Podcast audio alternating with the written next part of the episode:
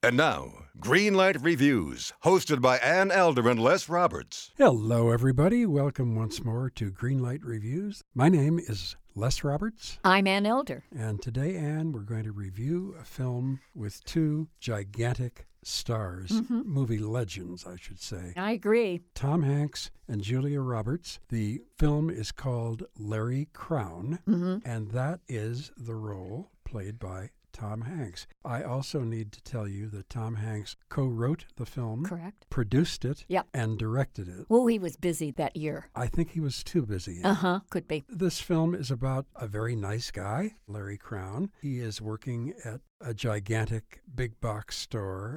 Let's say Walmart. That's not what they call it, but come on. No, but it's like Walmart slash Target. Exactly. He's been the employee of the month for seven times in a row. Mm-hmm. He's very, very happy. He's very, very hardworking. And all of a sudden, he gets fired. Mm-hmm. He gets fired because he only went as far as high school, and they want somebody with college who's going to advance. And he can't advance because he's doing what he's doing. Boy, is that a science fiction movie or what? Absolutely. I've never heard of such a plot point. However, I'm not living in the world of this Larry Crowne's life, so go on. Okay. Here's some more of the plot. I'll buy that. I'll buy that. So he figures, what should he do in order to get a job? He is turned down when he goes on a lot of interviews. So he finally decides that he's going to go back to college. Yeah. So he enrolls in a community mm-hmm. college in his neighborhood. By the way, this is mostly shot in the San Fernando Valley in Los Angeles. So he starts going to school, and of course, he is considerably older than everybody else going to school. And one of the teachers in school who teaches a class in communications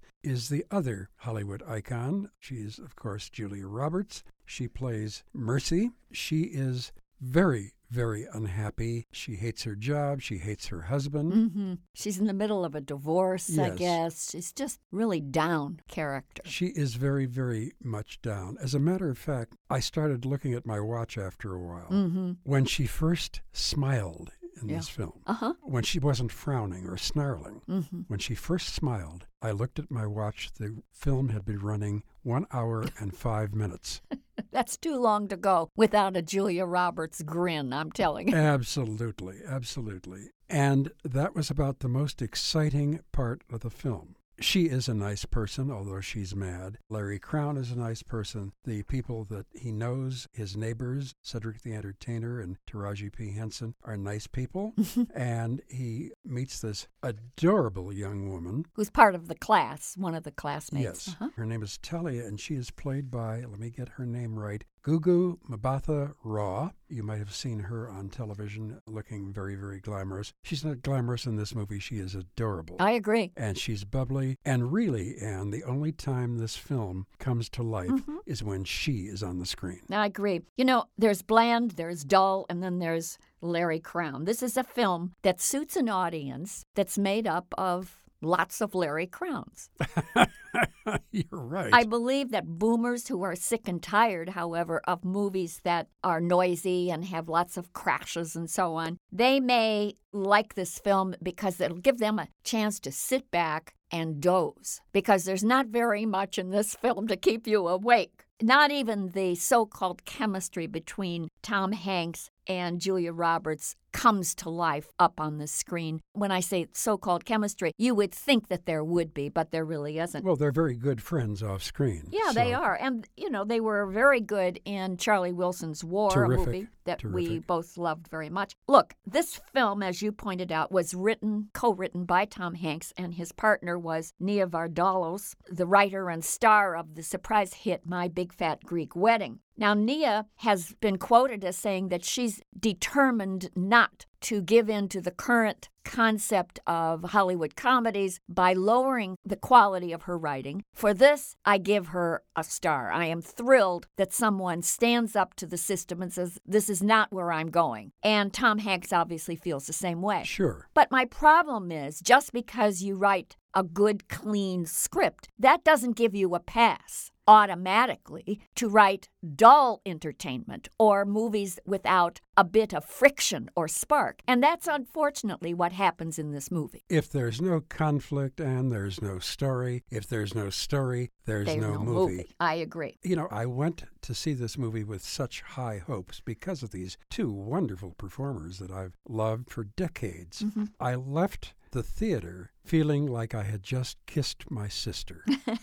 and that's not terribly exciting. Look, I want to talk a little bit more about some missed opportunities in the writing department here. Yeah. First of all, we talked about the character of Talia, who really kind of takes on Larry Crowne as her personal makeover concept. And oddly enough, he goes along with it. Now, it's hard to appreciate what he's adapting to or changing from since we know next to nothing about Larry Crowne's previous life. Right. We know that he has an ex wife, that he has a home someplace in the suburbs, and it's a pretty nice home. How he got to afford that house, he must have taken out a bunch of loans and so on. Right. So we don't know a whole lot about him. So it's hard to get involved in the quote makeover aspect of Larry Crowne. I think they could have gotten some mileage out of a guy who's 50 years old who might be resistant to some kind of these makeover changes and altering his life because usually guys when they're 50 are kind of stuck in their ways. But no, not this Larry Crowne as played by Tom Hanks. He just goes along with everything. He just sops up anything that these kids give him to do. He, by the way, even lets her call him by a different name. She decides he's not Larry Crowne. Yeah. He's Lance Corona. It's not funny. It doesn't really fit. But he says, okay. I mean, that's yeah, all right fine, with him. Fine. So again, there's just no tension, no friction. Right. This movie simply fizzles and sputters and gasps because it just lacks energy and it lacks charisma and it doesn't have enough plot either. You know, and I'm thinking, well, what is the point of all this? And that's the problem with the script. what is, the point? You're absolutely right. There was nothing in this film that made me care. Again, you know, we're talking conflict. Listen, I like nice people. All my friends are nice. Even you, Anne, are nice sometimes. Thank you so Yes. very much. And, you know, I like that. When I go to a movie, I want to feel something. well, you wanted to see something outside of your immediate world. Yes, exactly. That doesn't mean that you don't want to relate to those characters. You do. But you just don't want to see something that's so ordinary that you can see it just by walking down the street in your neighborhood. And Right. that's unfortunately what happens, I think, to the characters and the whole plot and the idea and the story behind Larry Crowne. I think if you want to see a Crown affair, why don't you check out the Thomas Crown affair Absolutely. instead of Larry Crowne? Because I think it's infinitely more witty and it's certainly high class entertainment. And the guy was stealing a painting, too. I mean, that was Well, I can relate to that. sure. Anyway, for me, Larry Crowne, it's well meaning, but I'm sorry, it just doesn't make it for me. And I hesitate to give it a red light, but I really feel it's just not worth anyone's time to rent this film. There are so many other movies out there starring either Tom Hanks or Julia Roberts that are really wonderful. So this one, I think I'm going to have to say pass. well, I'm going to give it a gasping yellow light. And I didn't like it any better than you did. You're just in a kinder mood. I am you're you're more mood. benevolent than I am. And I like those two people, and I like Gugu very, very much. So, a red light and a very, very faint yellow light for Larry Crowne. Oh, I look forward to their next picture, hmm either one of them or both of them together. Because we'd love them. We do love them, and I really hope they come up with something really good. Until then, or until we review the next film, which is probably not going to be about them anyway. My name is Les Roberts. I'm Ann Elder. And Greenlight Reviews hopes that we are going to run into you sitting on the edge of your seats, waiting to see what good is going to happen at the movies. Hi, I'm Christina Yerling Biro, host of the podcast Pop Culture Confidential. Join me as I go way behind the scenes with some of the most influential people in entertainment and media.